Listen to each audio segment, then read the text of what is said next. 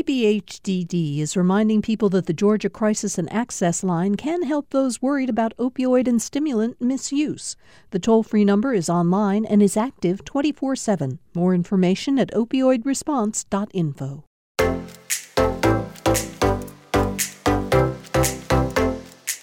I'm Kalena Boller, and for years, I've worked in Georgia's growing film and television industry. I help identify the perfect spots to shoot productions. On this podcast, we meet the people whose names you see when the credits roll. Take a seat, sit back, and relax. This is The Credits, a podcast from Georgia Public Broadcasting.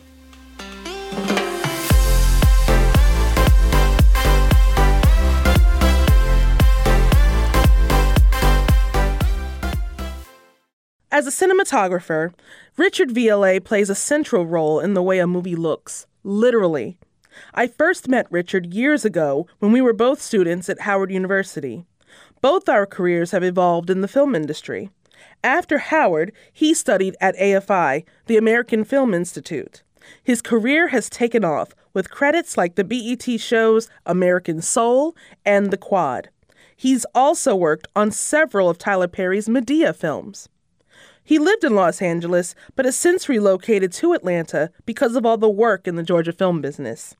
We talked about his latest project, a new Starz television series called P Valley. It's about dancers who work at a strip club in the Mississippi Delta. I asked Richard about that title. P Valley, is that a, a short for anything? Oh yeah, yeah, yeah. I'll say it too. It's, it's short for uh, Pussy Valley. That's that sounds amazing. Yeah, yeah. I'm actually um I was a little bummed when I heard that you know they couldn't use that that title. Uh huh. It was um it's based on a play by the great playwright Katori Hall, who's also the showrunner for the show. Oh, okay. Um, and the play was was called Pussy Valley, and when I read it, one of the first things I thought to myself was, man, like they really need to keep that title because of how bold and unapologetic it is. The title stayed P Valley. Richard says production has been fascinating. They built an actual strip club at Tyler Perry Studios where the series is produced. Local exotic dancers are working on set. As cinematographer, he has to make sure every shot is just right. He says that requires understanding not just the set, but the surroundings and the full story. You know, working on this project, P Valley, which which is about uh, a strip club, a, a little strip club that could in in in you know deep Mississippi. Um, it's a lot of references. It's looking at uh, doing a lot of research on visuals that I found from Mississippi, um, visuals from other movies, and uh, visuals from strip clubs as well too, and trying to come up with a visual representation because the strip club itself is such a big character. It's a character in and of itself. Um, it's called the Pink, Okay. and you know, trying to find lighting wise and compositionally how to convey this sense of a fantasy world away from the real gritty reality. And so yeah, you know, it's it's it's coming up with interesting ways of using like neon and fluorescent and um and and certain colors. Like, you know, we've come up with a palette of pink and blue. And uh, and working with that with hints of gold and, and green as well. Yeah. Um, so it's a lot of research. You know, if you go into our office, there's like walls and walls and walls of just like photos of everything. Um, And so we tend to see that a lot. And when we're Mm-hmm. doing shows, and whenever we walk into the cinematographer's office, Yeah. art department office, it's, Yeah. it's just literally walls covered, floor to ceiling Yep. of reference photos. Oh yeah, yeah, because we like immersing ourselves in it. Mm-hmm. Um, I've started listening to uh, more trap music. Yes. yeah, oh my gosh. Okay, so of course I was raised here. Mm-hmm. You can you can ask me about any and all booty bass mix. yeah, my whole career coming up here in Georgia was doing tons of music videos and strip clubs. So Yeah. if you ever need, you ever have any other questions, yeah, just come to Kalena. Yeah, and I'll tell you all about it. yeah, yeah. It, it's it's funny because like uh, Katori, the the showrunner, she you know she has like a whole playlist. Oh, I'm sure. You know, because I'm like not really familiar with with the music because Right. I'm because I'm not from the South. right? Um, and so like you know I'm just immersing myself. You know I'm driving and I'm listening to like you know like hardcore. Oh, yeah. dirty South trap music. Oh, we're ready And to rock down here. Yeah, and it's um it's it's been pretty cool, and it's like, and so even with the music itself sort of gives me inspiration for, you know, the visuals and the mood, and uh, Katori, the showrunner, she she keeps mentioning, she keeps using this term Delta Noir, you know, like like really finding like a gritty, moody atmosphere within, you know, this sort of Delta set Yeah. uh, environment. Richard says a cinematographer's job involves a lot more than being behind the camera. A lot. things can be very different based on the set that I'm on. So a lot of times, like I may be operating the camera myself, Okay. um, so I'm a lot more involved physically on set. Um, but recently, especially on TV, where you know they want to shoot more than one camera a lot, um, I prefer to just watch on the monitor because I want to make sure that I pay attention to multiple cameras rather than just operating. Um, so sometimes I'm with the director at the monitors. Um, sometimes, though, some directors like to be on set with small little handheld monitors so they can be close to the actor. So a lot of times I may not be with them because of that. And so I may be sitting at my own monitor, you know, taking a look at everything, um, you know, sometimes making little lighting changes and stuff like that based on what I see. Um, yeah, and we do that, you know, we go on and on and on and on and on for about 12 hours. Hopefully 12 hours Hopefully 12. you know yeah and then it goes on and on and on like that for you know like four or five months You know, as, as we were mentioning earlier, you and I studied together at Howard University for undergrad. Um, did you always know that you wanted to go the route of cinematography? No. Where did the love of it come from? Because you're, you know, you're in it. right right. You're deep in it now. yeah yeah yeah. Oh yeah there's no coming back now. Um yeah i started out like in high school i wanted to be an actor. You know because that's that's what i you know growing up in, in the virgin islands that's what i was mostly familiar with was the people in front of the screen. Um and i went in you know to howard. I wanted to major in film with a minor in theater you know because i thought that would be a good combination. Um and then you know when i started like you know learning more and i started like directing my own stuff i i just fell in love with that part of it. So then i i wanted to go into more directing. But when i started directing i started shooting stuff for myself uh, you know being my own cinematographer and i really just like fell in love with it. And i i remember the moment when it happened. When was that? I went to I went to the movies to see the movie Road to Perdition. It's the Oh, Sam Mendes movie with Tom Hanks. Uh-huh. And um, I remember coming out of that movie, and it's one of the most impeccably shot movies I've ever seen in my entire life. If you haven't seen it, you have to see it as soon as possible. Um, and it was stunning. It like blew me away. Like I was tearing up, not because it was sad or or, or anything with the content, but just because of the effect that the visuals had on me, um, and how beautiful it was. Not in not in a superficial way, but just in an emotional way. Right. Yeah, and I remember like taking the subway back to my dorm and sitting there and saying, "You know what? This is what I'm going to do. I'm not going to direct anymore. I don't want to act ever. I'm going to be a cinematographer." Amazing. Yeah, That aha yeah, moment. Yeah, man. yeah, that was that moment. That's amazing. And Mm-hmm. it's funny how just a little you never know when they're going to come. Those Yeah. aha moments. That's Yeah. amazing. Yeah.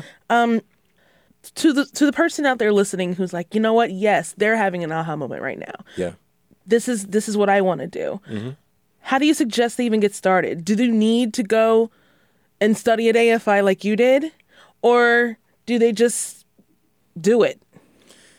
Just do it. I mean, it could be a combination of both too. Okay. Um, you know, I guess it depends on on the direction that you want to go in and and what you feel are the priorities for for you. And I think that would probably be the first step is figure out what specifically you want to focus on and what you want the end game to be. Because for me, when I went to AFI, what I wanted to do was at Howard, and you know, even though I love Howard and I love what it did for me, there wasn't an, once I decided that I wanted to w- work in cinematography, there wasn't a specific focus on cinematography. Right, there was no At- track. right, for there was that. Mm-hmm. no track at, uh, for cinematography at, at Howard, and I felt like I needed something that was a lot more immersive, specifically in that discipline, and that's what led me to AFI because you know they, they have one of the best reputations for that, um, and I also knew that I wanted to to be in LA at the time, and I didn't want to just go there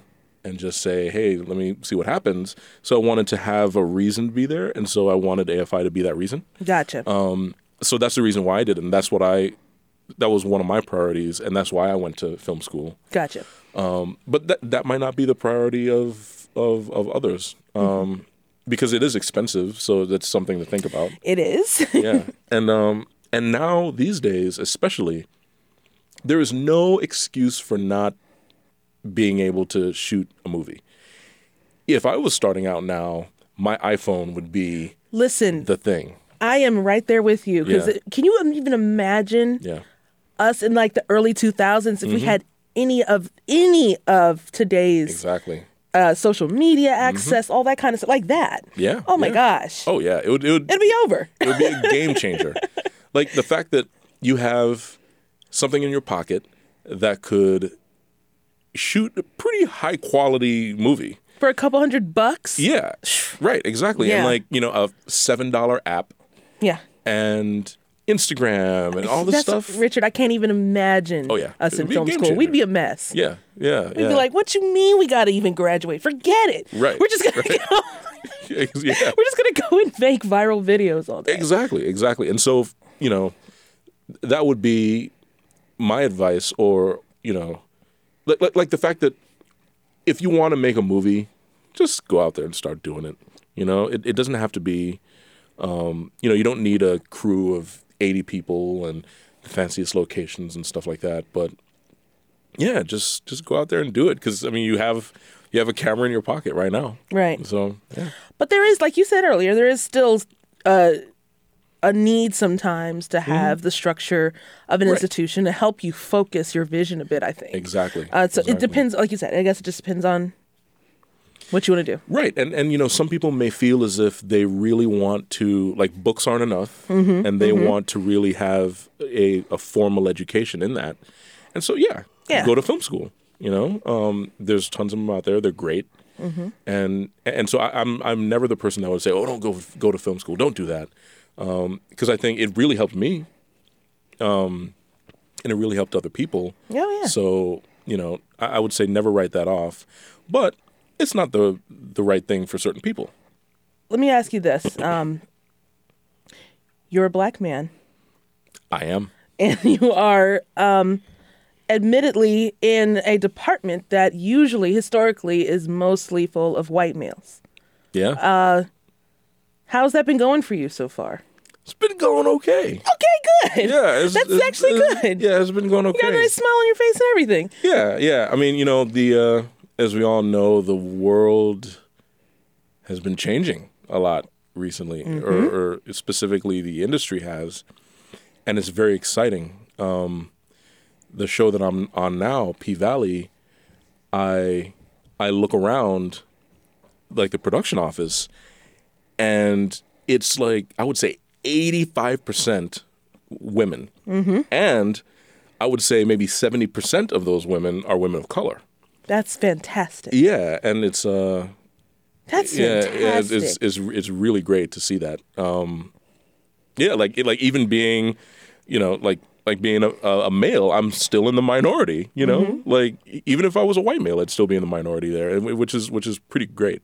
Um but, you know, specifically about me being a black male, um it's cool. And I, and and the the interesting thing about it too is that there are more and more um, people of color coming up and becoming cinematographers, and so it's really exciting to be a part of that community. You know, and I'm really like Yes. proud of it too. Um, you know, uh, uh, a little later last year, um, I met up with uh, Bradford Young, who's a stunning cinematographer. in his own right. And um, yeah, we were having the same conversation where you know, it's it's really awesome to see this community of people of color in the cinematography world and really doing something impactful and putting our names out there so people know okay like this group of, of people right here mm-hmm. we got to pay attention you know uh, it's really great. Like when i was um, when i was shooting american soul last year uh, a friend of mine um, dante lee he was shooting boomerang at the same time. And it was interesting like and you know and, he, and he's another uh, that's black also man. filmed here. Yes. Right. Mm-hmm. He's another black. He's another black man, and he's you know filming. He's a cinematographer on a BET show mm-hmm. in Atlanta, and he was doing awesome work, and I was doing the same thing at the same time, and we were you know trading, trading stories and yeah. you know trading crew and stuff like that. It was really cool, you yeah. know, and it's really cool to see us you know basically running the show. That's Atlanta-based cinematographer Richard Vialet. His current project is the upcoming Starz series, P Valley, and I, for one, am looking forward to seeing more of his excellent work.